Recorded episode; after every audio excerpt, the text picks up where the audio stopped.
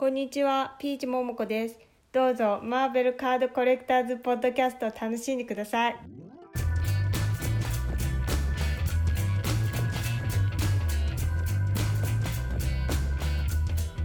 Hello, everybody.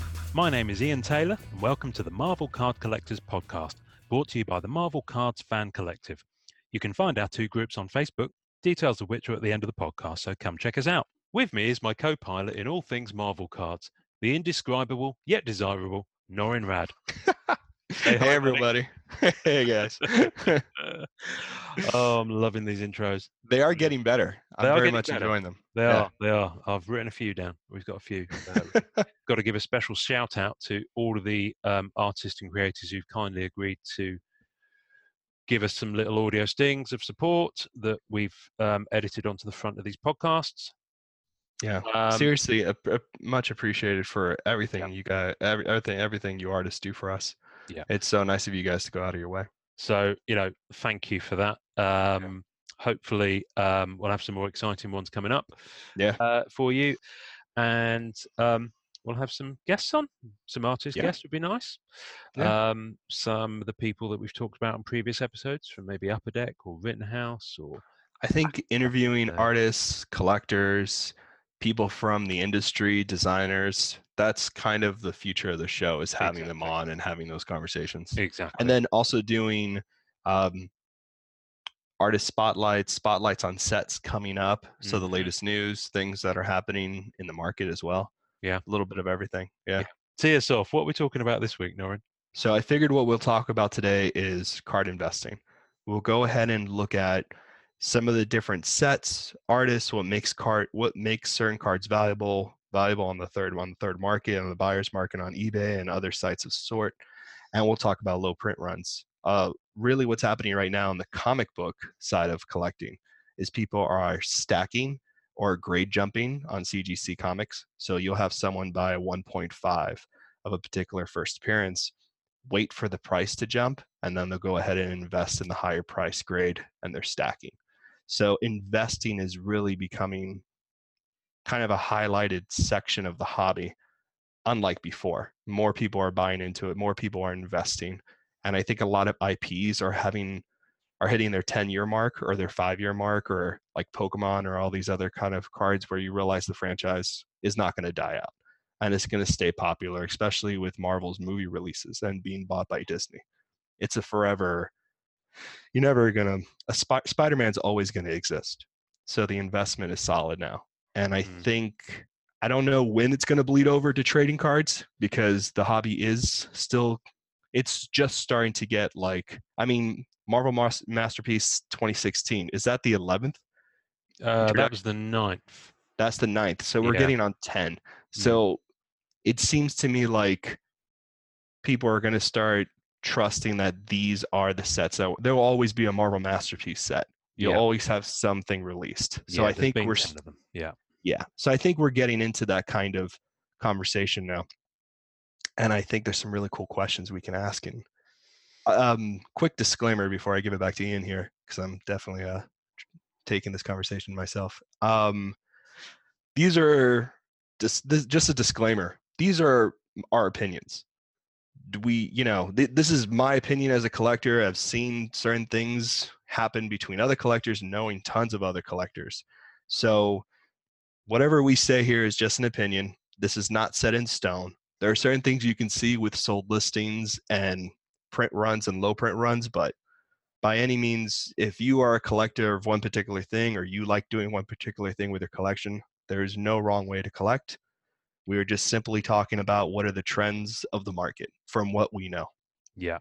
And I think it's also worth saying that value is at a certain point becomes subjective, especially on the harder to find and one one of one items.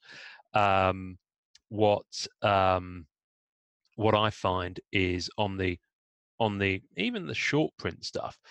Um, and when I say short print, I'm talking 50, 100, 200 cards. Yeah. There's usually enough of an indication from eBay sold listings. And r- rightly or wrongly, eBay is kind of where most of the action is in terms of Yeah. a lot of that market now. Mhm. So um, it, it it is it's kind of you know in the same way that you go online and you want to look for something, you go to Google. So um, so that's that's kind of you know not a beast of our making. That just happens to be the way way of things.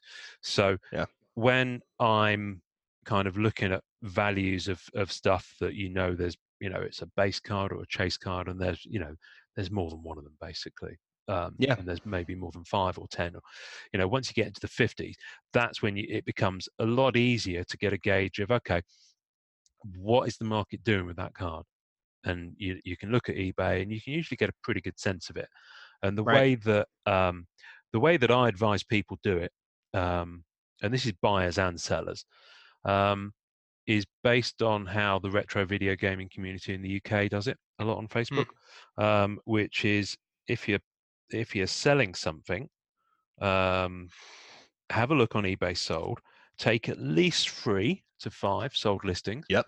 and it might be tricky to find uh, as an example i'm going to pull this off the top of my head a battle spectra gem from 2016 okay now Yeah. it might be tricky to find many examples of one of those cards. However i looked this morning and i could see nine battle spectra gem sold listings. So Yeah. i take that i average it and i lop off maybe 10 to 15 percent to account for ebay fees and the fact that shipping may have been included. And that's kind of that's kind of the rule of thumb that i use and a lot of different collecting circles use that aren't Yeah. trading cards. And you know that works pretty well but ultimately that all goes out the window if someone sees it and it is the last card they need for their set or the last card they Agreed. need for their character subset or whatever it may be um, and they might be willing to pay just a touch more for it so you know it's a rule of thumb but it doesn't doesn't cover all scenarios so that's Yeah. that, that- i just wanted to put that note in about sort of valuations i think where you get into the investment side of things it becomes well there's there's a couple of issues at play there there's the scarcity of it so whether it's a one of one or one of five or one of ten and then the other thing that comes into play especially with comics is the condition so a lot of the comics that you've talked about the ones that are 1 1.5 2.5 you're talking about those being slabbed and Yeah. encased in uh, a plastic tomb and Yeah. never much. to be read or handled again now, Mhm. I'm I'm a raw comic collector. I for me, a comic is to be read, loved, handled.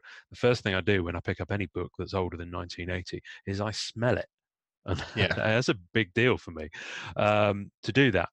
I mean, it's it's it's definitely an experience to be there. We I was just watching something uh, where they went to the Library of Congress to look at a the first appearance of Spider-Man. Yeah. and you can go there and you know anonymous donor donated most of the pages from that book, if not all, with the cover and everything. And you can just see all the intricacies. So you can Yeah. see all the smaller details. And there is something archival yeah, and historical about touching Yeah. and holding and reading a comic book as as a milestone as that is. Yeah. Exactly.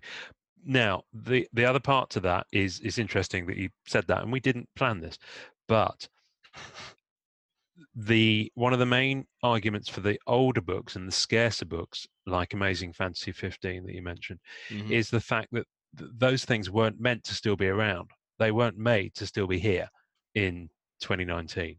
You know, they were printed on paper that that biodegrades. They were printed on paper that goes yellow, goes brittle, Right. um, effectively biodegrades over time because of the you know the acid in the paper. The print, yeah, yeah, they were short print throwaway items that cost 10 cents 12 cents um, and so for for a lot of those key books it's actually a case of preservation Yeah.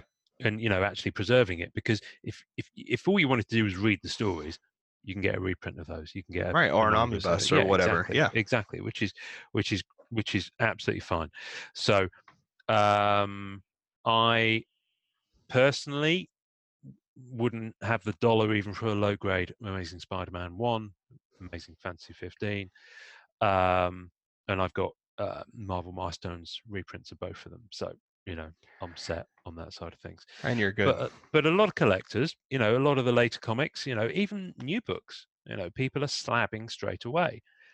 with no intention of reading them um, in a lot of cases, largely because a lot of the um, stuff coming out these days is variant covers, and you can actually get it new, already slabbed, you know, Yep. or signed or remarked. Yep. Okay, so that the that is the closest thing to me to the whole grading area of cards, because when you do that, all you're actually talking about is how it looks from the front and how it looks from the back.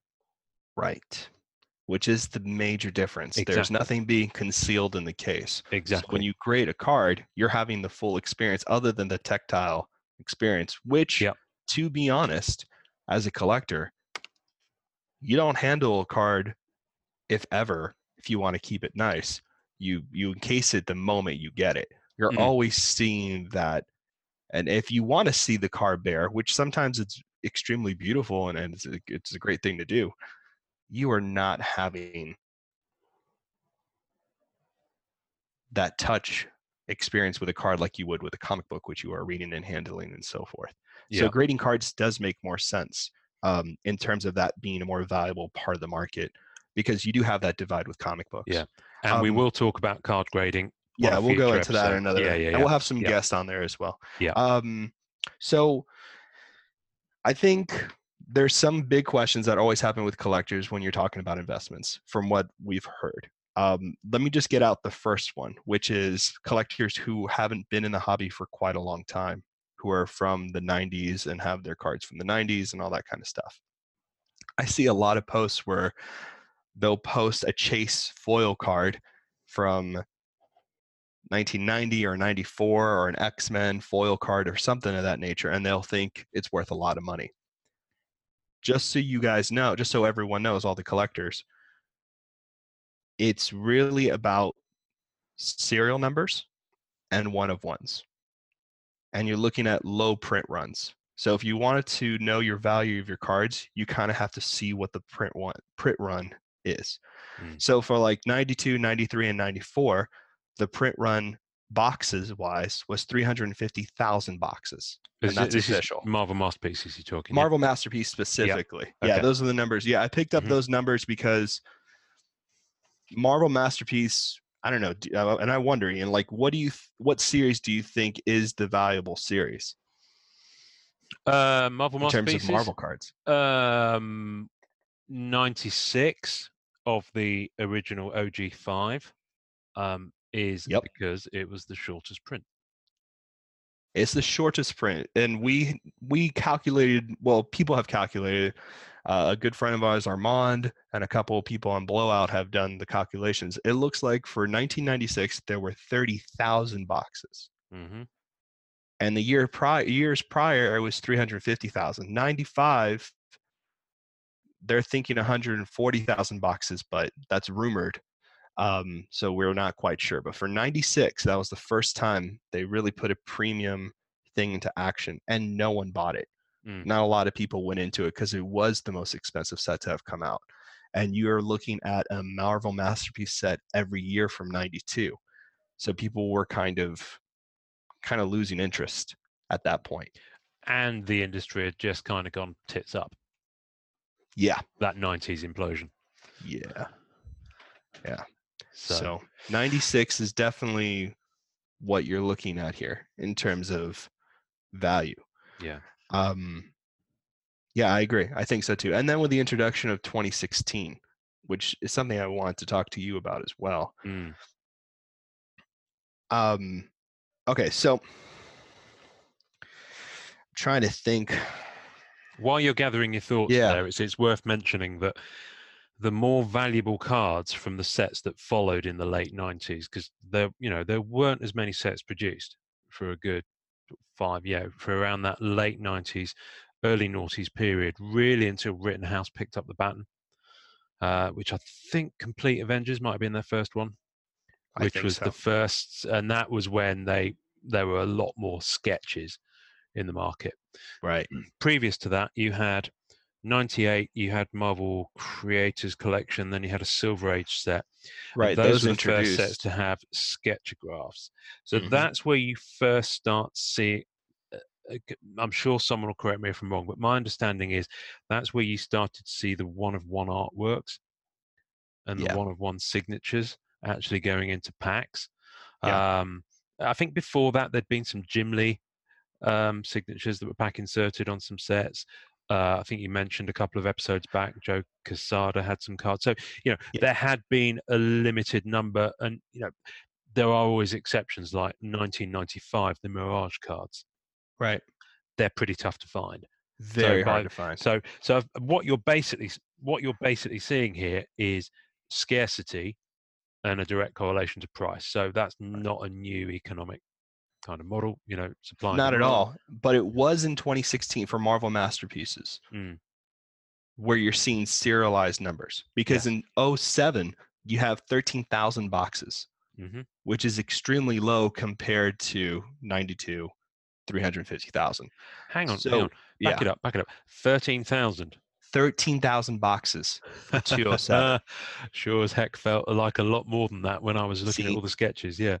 Isn't that it? And it's fascinating because people talk about why it's not more expensive. So that kind of brings over the the other thing about this, which is original art trading cards versus reused imagery Mm, for trading cards.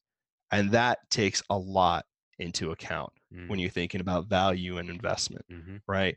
Who's the artist? What is the original art? Is the card featuring original artwork or is it featuring featuring reproduced artwork or Mm. artwork from comic books and so forth? Yeah. And that seems to be the big discrepancy because from 07 to to 2018, the boxes are in like the tens thousand, like 2016 is 10,800 boxes Estimated. Estimated. We're not 100% sure. Mm. Estimated that's around how many boxes were these are pr- it's worth saying that these are pretty educated guesses although we don't have the actual internal don't memos the from the upper deck uh, offices because they probably shredded them and you know Yeah. i, I And they don't- of course but yeah I don't know. I don't know why we don't get those numbers. I don't know why it's national security. It seems very bizarre. Yeah. But you can tell by the serial numbers and how many cars were released. They're probably not giving out those numbers because of ePack or all these different addendum. I don't know. I you don't know. work backwards you can work backwards anyway it, Yeah. it's a pretty educated guess but the interesting thing is that that set was specifically produced in order to drive that rarity factor Yeah. So you know when they didn't add the um serial numbers just for just for a laugh Mm-mm. they put them on there because they knew that would drive people nuts in you know in a Mhm. good way Yeah, yeah, I, I agree. I agree. I think the only thing the numbers have done, I, uh, the only negative thing the numbers have done, from what I've seen, is upset collectors who haven't been in the game for a while, right? Because they want a full set, Yeah. and then they have to Yeah. decide, am I going to have a full Yeah. Purple set, which is cheaper? You know what I mean? Those color variants. So you have those tiers Mhm. that come into play when you're dealing with set collectors, and that seems to be the the biggest upset, really. Yeah. So I was going to say three things that make a set more valuable would be, in my opinion, is going to be a low print run. Yeah. The original artist's work, so not reproduced art. Even though I Mhm. think reproduced art on some cards is gorgeous, and you know, not knocking those at all. hmm And the second one, the third one is who's the artist they're highlighting. mm I think that's the big one because that Yeah. was the pretty big divide for 2018 with some collectors that you know whatever Yeah. that you know didn't like particular things about 2018 Mhm. um and there's other factors that go into that that we don't have to get into the whole card drama craziness um Yeah. but i think those are the three three things really you're looking at when you're talking about value for sets and for particular cards Yeah, absolutely. I think um, what's interesting watching what happened with 2018 because 2018 was clearly with a, with a few exceptions um, virtually the same set construct as 2016 agreed. Okay. yeah. With in my opinion equally um, high profile um, 100% talented, top of the game, industry leading uh, contemporary artist of of fantasy artwork. So Yeah. so you know for for they've they've they've chosen wisely. Yeah. The interesting thing about 2018 is how quickly the market. There's a couple of things that happened. So so the set broke physically, Mm-hmm. and we assume we assumed on group that half of the product was released physically um, on October the 31st, 2018. So that's boxes of product going to dealers, going to stores. Right. Um, in the US and in Canada and bizarrely China and the Far East. Um, not the UK. Sad face. Anyway, um, it's probably for the best. If I could, I'd have, I'd have, um, I'd have been living on the street recording this from a, from a shopping cart. From a little. um, but um, and it got released, and and very quickly, the pattern followed what people were expecting it to do based on 2016. So a lot of the prices, and then around the time just before ePacks and around the time of ePacks, the one of one printing plates Mhm. really started to go through the roof Yeah, they did. and i'm and i'm wow and it happened very quickly and Yep. you know i i remember plates when the when the product was first breaking going 75 100 125 150 yeah, and- especially for more like non not high tier, yeah more like mid level characters. Yeah. And you know, character profile is something to talk about in a little bit. But yeah, yeah yeah yeah and then fast forward um you know lower tier less well known characters printing plates still best part of $200 um, Mhm. in a lot of cases. And as for the short print, uh, this is the interesting thing for me. Okay. There are exactly the same number of printing plates, whether it's card two, tier one, I can't remember the name of the character on card two, um, as there are for card 89 right. is Wolverine or Spider Man. I can't remember which. Right.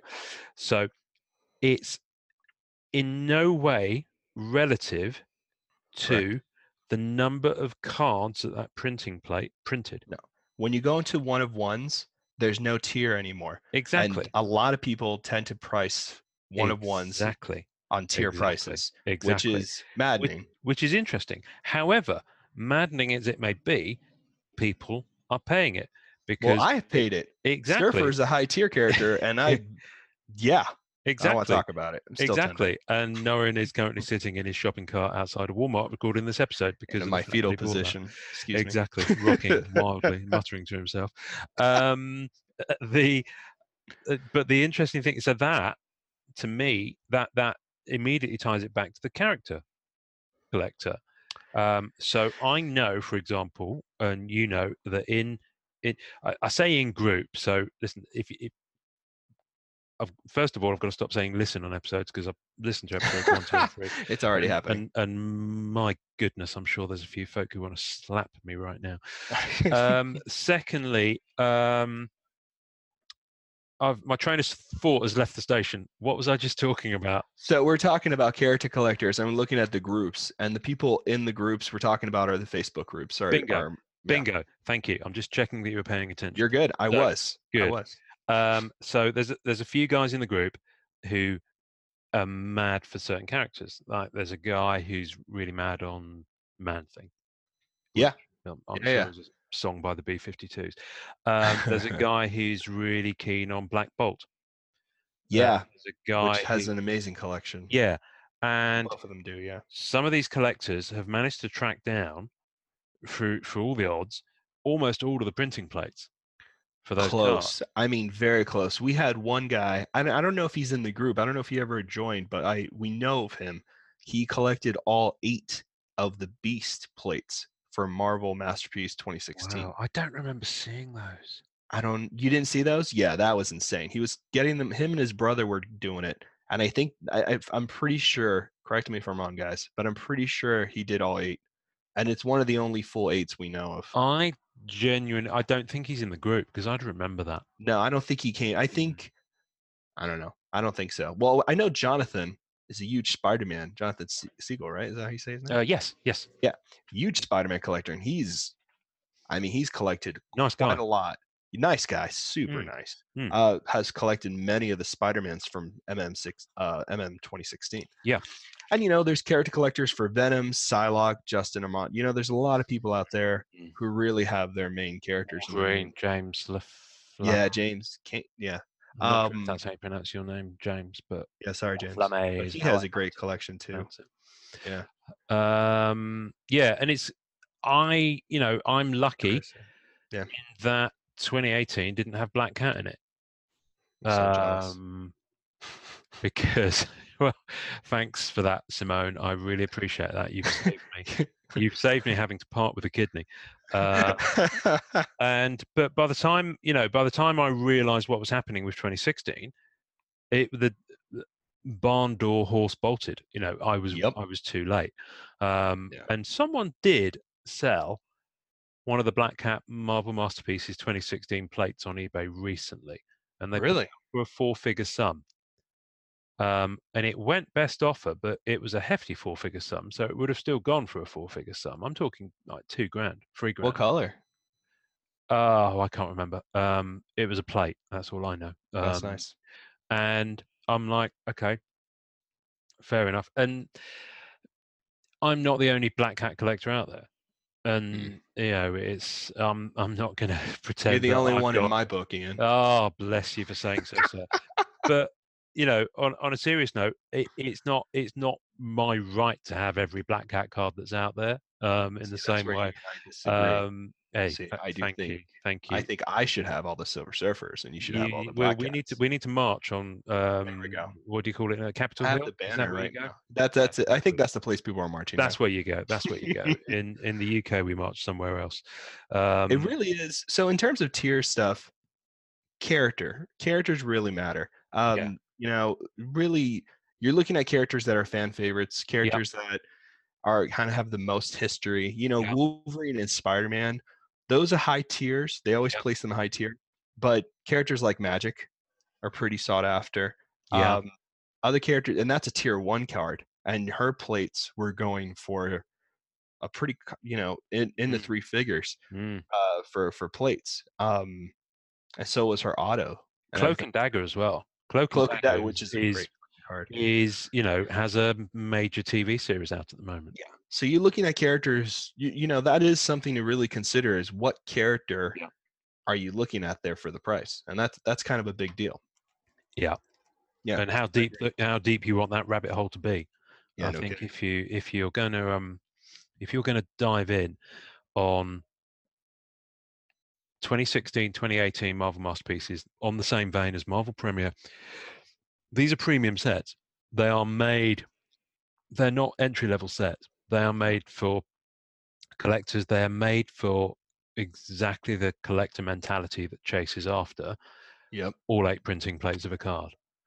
Um, and they, you know, it is a rightly or wrongly, it is a business model that works because they make this product and and you know, majority of the time it goes. I think I think the as big as 2016 and 2018 Marvel masterpieces were, they're not the biggest sets that have come out over the last couple of years. If I'm thinking of um, Fleer Ultra X Men 2018, Yeah. it's just vast. I mean, I I remember scrolling through the checklist, and uh, I woke up two days later and I was still scrolling. It was just, it was just crazy. Hell, those sets are. So is the Spider-Man one, and like a lot of those Spider-Man cards. So the crazy thing about those Fleer Ultra sets, which always really intrigues me, is the rarity of the sketch cards. So if we're Yes. talking about value, those sketch cards from those particular series, Yes. in my opinion, I think are extremely scarce and extremely difficult to find, and and have a premium price to them, or at least they should. Because, and here's another thing about with eBay for instance, like if you search, um, which I just did, uh, 2016 Marvel Masterpiece autographs, there is one, two, three, four, five, six, seven. In turn, and at the time of this recording, maybe 10, maybe 10 of those cards even on eBay. Yeah. And they're all three figures, Mhm. unless they're buybacks, which they're a hundred bucks. You know, you're looking Of- at Some Of- characters, of some characters, right? yeah, the yeah. buybacks. Um, The So for those for those who may not know um, what they Yeah. did with 2016 Marvel Masterpieces, I think this was the first time they did buybacks because they did it with Fleer Ultra X Men 2018, but I think the first set to have them was 2016 Marvel Masterpieces. I feel like they- the 2016 is the home is the, is the marker. Well, they kind of premium, right. well, I think I think so, and I think because so much worked, they've carried on doing it. Yeah, I agree. Um, so yeah, it makes makes sense to do it. But that that's where the buyback. So you, we, I think we talked on a previous episode about the fact that the buybacks um, were cards from the 90s where the, the manufacturer Upper Deck had literally bought them back from the market, Yeah. stamped them. Yeah, we did talk about this. So that's fine. Yeah. What I don't think we touched on is that te- in in 2016 example, because it was the same main artist, Joe Jusko, it was um, he signed 10 of each of them. And they went into packs with a little COA certificate of authenticity. Um, 15. I think it's 15 of Is it each 15? buyback. 15. 15, good, good. I'm glad one of us is, is using the whilst the other one talks because I can't do both. Try Um, just to double check. he um he um, no it's, it's a good job you're here otherwise we'll have people writing in um, were, were we to have a physical uh, postal address um, we'll have to start thinking of a name for our letter column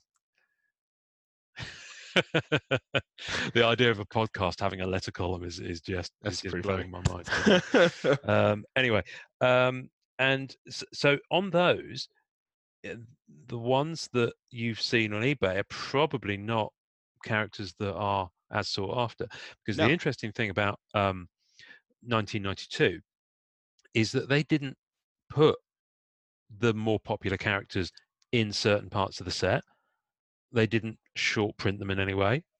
Um, so it was a pretty open playing field. But of course, fast forward to 2016, there had been exactly 15 signed buybacks of each character out there. But it's it's telling that the the ones that people are going after, the characters that people are going after, those are the buybacks that are going for the highest money. I remember seeing I remember seeing sitting here in front of my laptop, seeing not long after 2016 broke, seeing a, a black cat signed buyback, and I think it was about 60 bucks. And I hesitated, and when I looked either later that day or the following day, it had gone. And I don't think I saw any again. Certainly not at that price, and certainly not for a long time. The last time So- I looked, they were about 200 bucks. No, they're they're. I'm looking at them now. So sorry, there's more than than ten. There's maybe like thirty of these. Um, I was looking at sold listings for so we can double check prices. Oh, I'm with you. I'm But with you. With you. Again, buyback wise, there's more buybacks here of lesser characters, and like maybe like twenty, and maybe there's like ten or 15 2016 Joe Jusko signed Mm, mm. cards on here, and they're all three figures.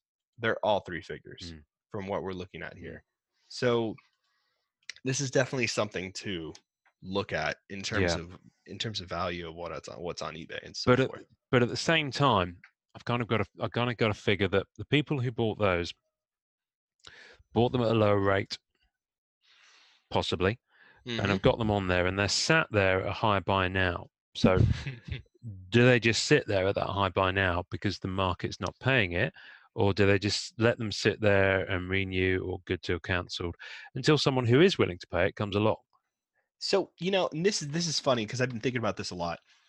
Not a lot, but you know, enough. Where here's the thing to also think about: the group of collectors for the cards is so small. Yep. You can't throw a rock. Look, if someone buys a sketch card of a particular character, you give me 24 hours, lie. You give me 10 hours. I can either track down who has it or know Mm, where it disappeared into what black hole that the collector decided to keep it. I'll hold you to that, that. small. It's I'll true. It's I'll true. send you a list of cards after this.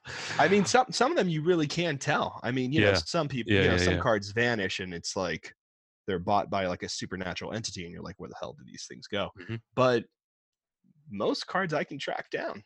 To be honest, I can see I can see where they're going or who's who's Mm, picking them mm, up. mm. Um, and I think as you get more and more into the hobby, it's that small of a hobby that you kind of get that Yeah, kind yeah, of yeah. knowledge. I mean, we we know we know who's going for what. We're, we're surprised to see Yep. certain cards still sitting there on eBay. what I mean? Exactly. Uh, Yeah. But at the same time, I think um, one of the interesting things going back to um, 2018 Marvel Masterpieces is that with ePacks, it went. That's right, because I was talking about that, and we kind of Yeah. we kind of segued. So, so pulling it back to that that thread, it when ePacks released, it just went crazy, and and uh, I think it's probably the fairest way to say it because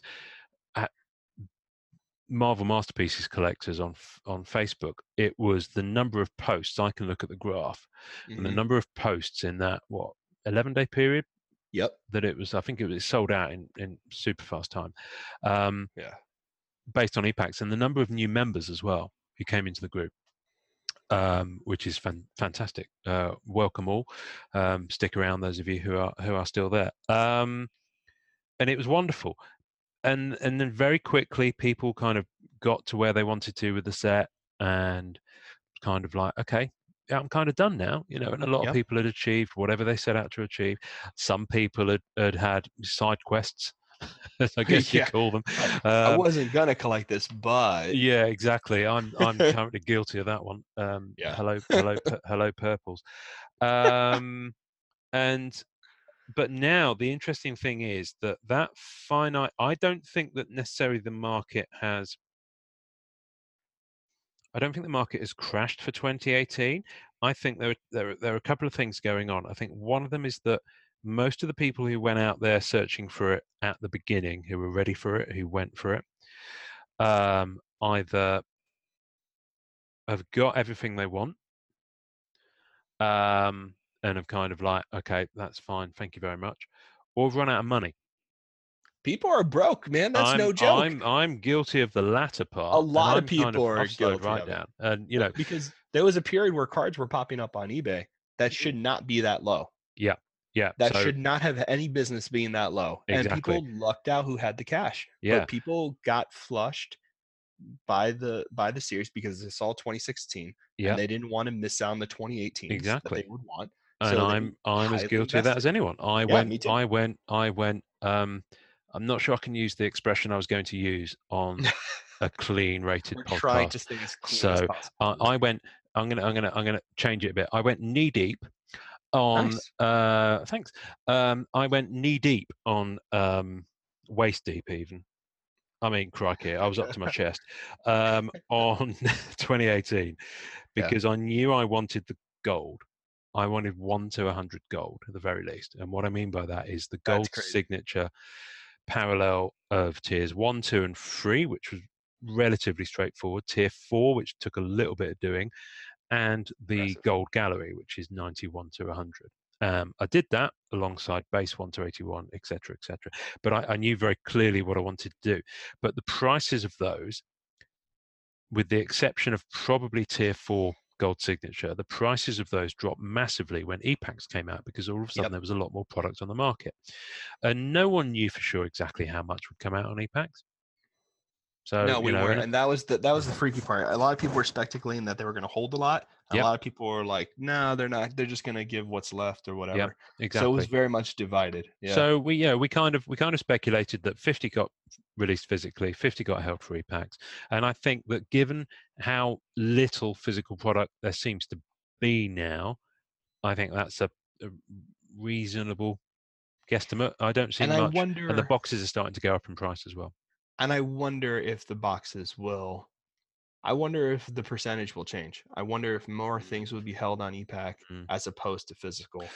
Um, and, Potentially, you know, I mean, how? I mean, and to all the listeners out there, you know how rough it is to find any kind of physical product to any of these cards, unless you have a dealer at a sports memorabilia store who's an upper uh, upper deck, uh, uh, whatever it's called, right? Who can buy the product for Mm. you, or they might have one or two boxes off to the side. They're nowhere to be found. They're that Yeah. premium, Yeah. and it makes sense if Upper Deck starts maybe reserving these for ePack. I don't know if they will. I think the Marvel Weeklies are an interesting indication of what they're thinking. A Mm, little insight into how they're going to start dealing with rarity mm, um, for the lesser lesser non-original art. I, I don't know. I think there's some interesting things happening here, and I'm I'm interested to see how the market goes Mm, when it mm. starts when that ratio starts going a little more to the digital side. It and digital just means that you can buy a box online, Yeah. see all the cards in the box, and then have Yeah. them sent to you physically. They are Yeah. not digital cards, Yeah. just so you guys know. or or not, you know, depending on because Depending, right? Sorry. yeah, you're seeing what you get. Yeah. Yeah, we're. Um, see the the interesting thing. So going going just let me- just let me finish this train of thought on 2018. Mirage cards before and even during ePack's release were about 100 bucks. pretty much. Um, you can now pick them up for 30, 40. You get 50 on a lucky day. And they're rare. They're not. Yeah. They're not super. They're not. They are not easy to find cards. But 50 they, or 99, one of the two. Someone did a sum I think it's based on how many because they're not numbered. But no, they're not you- numbered, if but you- there's if you one per work back, yeah, if you work one per the case. that's it. So if you did the collation That's based right. on based on the numbering of what is numbered, you can work out how many cases, and then you can. There, there's mass involved. It's the whole Russell Crowe beautiful mind where there's equations in the air. We're back to that. Um, I just go cross-eyed, but people like uh, Armand um, on the group is able to work that out pretty quick. They- yeah, he knows how to do that. So yeah, he's well. he's a he's a boffin. yeah. um, so um, so it's very and even uh, two weeks back when we recorded um, episode one, I remember telling you before we we, we started rolling that I'd Yeah. seen a silver spectrum, and that's the that's the that's Mm. what the name is for where the artist who did the set has signed the card, actually physically signed the card. So there's only and it has like a there's only- rainbow silvery border around the card. yeah right? yeah yeah around, no around the numbering. Around the believe, numbering as uh, well. on the back. So they're they're numbered one to ten. There's ten of them for the base card. There's ten of them for the what if variant. So there's there's twenty signed copies of each character basically. Right. And for the Um, Joe Jusko, when it was the buyback, you'd have the 20 plus the 15. plus the fifteen buyback. buybacks from the Right. earlier You set. don't have buybacks in MM18. So No, no, no, no, no. signatures in MM18 Yeah. are rare um, and MM. and there was one on, and it wasn't it wasn't a high character. I can't remember who it was off the top of my head. There was one listed by now on eBay a few weeks back at, at thirty nine dollars by now, and I was like, and I think it Uh, might have uh, even had free shipping. And I looked at it and I was like, yeah, yeah. Um, and I looked at it and I was like, wow, that's uh, a little bit $4 cray cray.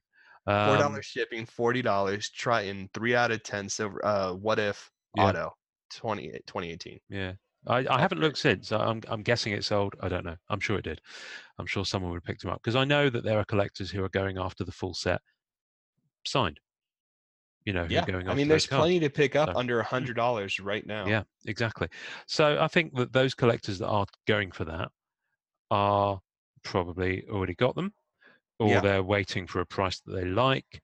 Again, Um, it's a small hobby. yeah. So when people get what they want, the prices drop. The problem is Mm. depend it depends what you're going for. Mm. It depends what you're going for. And that's really, you know, going back to the main focus of the episode, that's the trickiest part about the investment yeah, angle on trading cards is that you need to know who the collectors are and what they're going for. And you know, just to give a little insight into this, I'm pretty vocal about who I collect. hmm And you know, a lot of collectors have told me privately how that's a bit of a mistake to be that open about who you collect because you will Mm. start seeing premium prices. And if they weren't right, sketch cards for the surfer will def are definitely Mhm. premium prices because and I'm I'm be honest, you know, because of the four or five people who Mm. were fighting over them, mm, you know, people are looking at the past sell prices mm, and marking them up. And now a lot of Mm. people are sitting on cards and have them at $200 prices for sketch cards.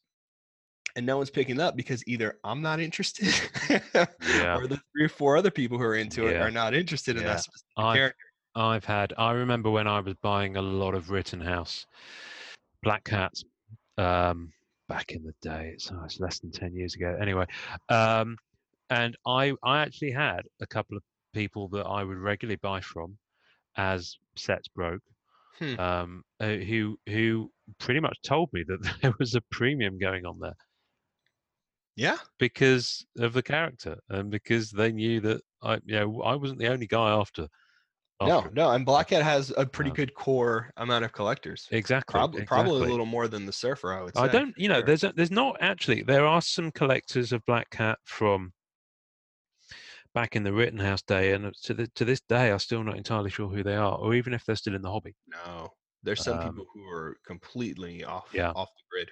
Um, there was one guy he he went for a lot of hot female characters, and always seemed to be able to snap up the, um, even even before they were visible to anyone, they were gone. Um, so And he obviously knew dealers and was able to get you know get in on them when the cases were broke before they hit eBay. So, you know, they disappeared. and you know it kind of i don't know you know it, it you know some collectors obviously no one here or no one in the group everyone in the group's extremely kind and not misogynistic or any weird stuff you know i mean it is it is majority guys but women of marvel not the card series but the the ladies of marvel those cards tend to sell a lot um but you know I, I don't know. I don't know exactly what I'm saying here. In terms of investment, collect what you like because you don't know what character is going to be popular, what character is not going Yeah. to be popular. Yeah. And I think that's that's an important part of this conversation. You know, some characters do demand a premium, but that's could be just because at the time Yeah. you have a lot of particular characters, collectors who are collecting that particular character. I think so, and I think um, I I've not done a poll on it. My sense is that the hobby is probably largely male. I think so. Yeah, and you know, weird, weird, weirdly, I'm not sure if if that's something to be proud of or not, but I don't think it sways massively from the stereotypical imagery of comic book guy from The No, Simpsons. I think you know, what's it's like- nice about the group is that we haven't had any. It's it's been very welcoming and very kind, and we do have exactly, yeah, other which I'm very I wouldn't be part of the group if it wasn't like that. And all exactly, seriousness. exactly, You know what I yeah, mean? yeah. if it no, ever went like that, Yeah. I ban and all that. I would never tolerate that in my, in- ever no, because no, I no, no. think that's just Yeah. really kind of gross. Um, but just because that's that's kind of seems to be the the demographic makeup of the hobby doesn't mean that the hobby behaves in a certain way that you right, especially is, is what I think in we're trying to say. yeah. Right, yeah, not not necessarily an art group at all. You know, so I mean, I think that's really kind of Absolutely not. And Yeah. you know, there's there's some members in the group who are um, incredible um, advocates for the hobby. I think, Yeah. um, who Yeah, yeah. I would love to get on, who just happen to have been born a different gender, so to, to me or you. So, um, and we will talk to those people in due course. Um, Yes. Um, I think there's so many different ways to talk about in, investment here. Um, in terms of what are you in it for? Are you in it to collect what you want, and and then you've got it and it's lovely, and you know because it's a sought after character and a sought after product that it would always kind of hold a value, and of that being kind of of comfort to you Mhm. um, uh, which I think is a psychological thing. Um, I'm Oh, sure, for sure. there are studies I know I about it. have it. Uh, exactly. Um, then there's the other side of it where you are buying specifically because you know that if you buy it and hold on to it, you can then resell it. and I think here's the third thing, and this would probably be the thing that starts wrapping up the episode. I don't know how far we're in. Yeah, no, I Um, think I think we'll we'll we'll probably wrap. yeah this is we'll the last to this. topic and Yeah, i think yeah. this is something that affects everybody and is extremely important and and when i talk and uh, we're going to be talking about flipping and what i'm talking about flipping is not not from flippers who just collect to sell as a way of making a living which is you know i think a little insane um that's my personal opinion i think the hobby is set up in a way for us collectors to fund our own hobby with cards we collect. And I think that's a big part of it. Um, Yeah, people who Yeah. are collectors. Yeah. Who kind of surf a little bit. I knew you'd like that reference. that's a good one. um, surf the market in order to achieve their collecting aims, but are still passionate collectors of the hobby first and foremost. Right, which can burn you. you Which know, which can which can, and it's it's burnt me. You know, I've I've tried it, and I've It's- always muffed it. So uh, it's yeah. not something I really you do. can't really you can't really know, know.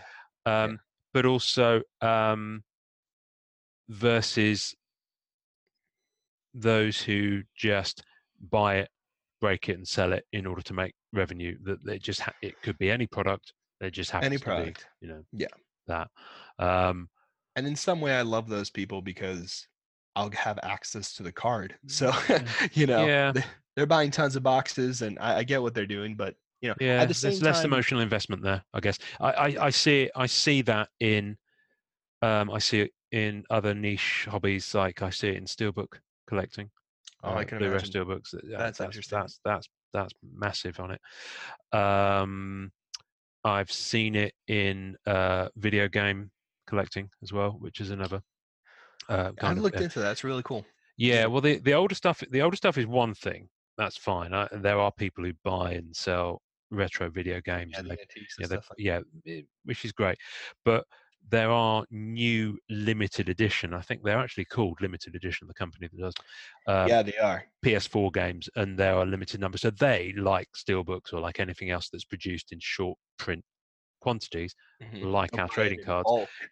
there are people who do that. And in the same way that is in, um, you get people who will buy tickets to a live event. right? And scalp you the know, tickets. Yeah. Exactly. So you know, pe- Well, and it happened and that's existed since Roman times, right. And it the real thing that maybe other collectors who probably before. this, who have gotten into this, uh, was amiibos and Funko Pops.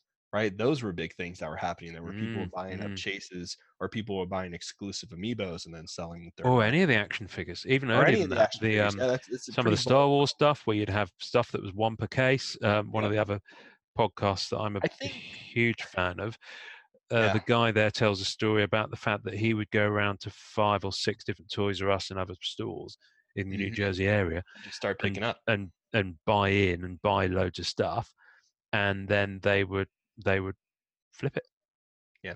I think, and for me, the reason I get excited about talking investments, especially for this episode, and for me personally, when I talk about investment, I'm not talking about investment to make money off things that I'm not emotionally interested in. I'm talking about, okay, like for instance, right? Here's a card I'm into. If I see a card I'm into and I'm like, eh, it's $150. I Mm. really like it right now. I like to have it in my collection. I want it part of my collection. Mm. I'll be like, but maybe if I see someone better, like if I see an interpretation of a character I like better down the line or I want a different card, can I trade up? Right? Am I going to take this $150 sketch card? Right? Or like for instance, you know, uh, Justin just bought this beautiful Ray Dillon AP Magik for a 325 uh, Mm. Marvel Masterpiece Series 1. It's a sick looking card. And I saw this card before and I had the option of buying it, but I didn't.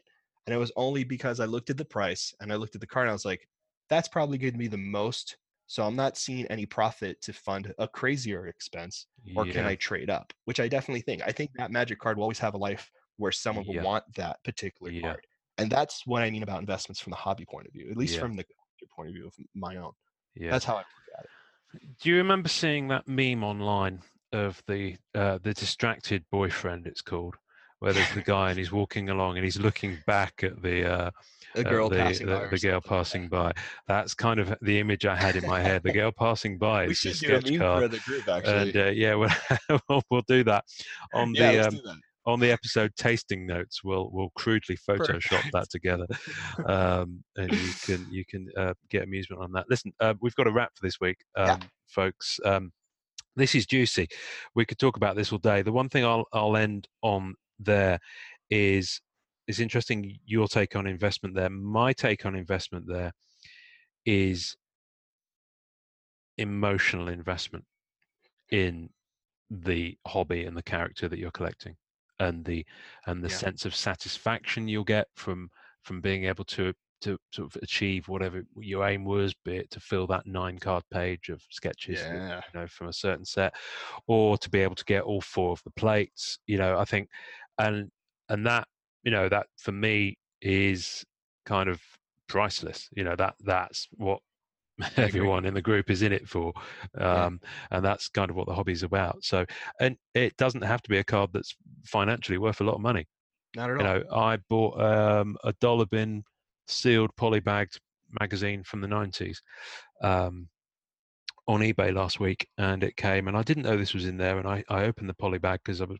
kind of wanted to uh, read the magazine and inside was a Marvel Masterpieces trading card that, although I own, it was a that? promo, and I didn't know it had come with that magazine. I was like, you know, it's like finding treasure.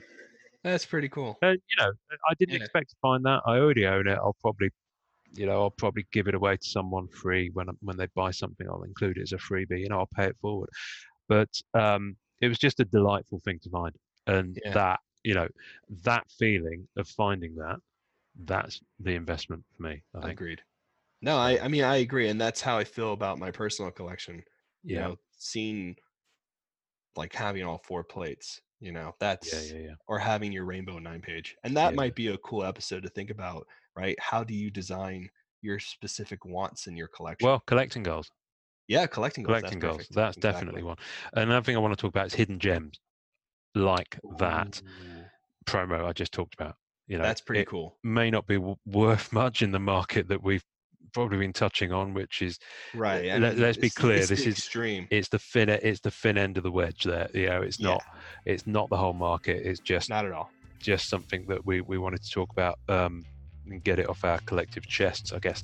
Um, there's a hell of a lot more to talk about, and we will. So, Yes. um, Norrin, it's been beautiful as ever. Gorgeous. I'm As- excited. As the music swells behind us. Um, Yes. we'll see you next week, folks. Enjoy collecting. Enjoy collecting. Thanks for listening to the Marvel Card Collectors Podcast. You can subscribe via our home on anchor.fm forward slash MCCP. Leave us a message via that link with questions, comments, or just to say hi, and we may even play on the show. We'll also be on iTunes and most other main podcast platforms soon. On Facebook, you can find Marvel Card Collectors Worldwide by searching MCCW and Marvel Masterpieces Collectors by searching MMC. On Instagram, find us at MM Collectors and at Sketchcard Hive. The great music we use is called Rocket Power by Kevin MacLeod. Thanks to the collectors, artists, and creators who support the Marvel Cards Fan Collective. We'll see you next time, and remember, it's a small hobby, but a fun one. Make mine Marvel and enjoy collecting.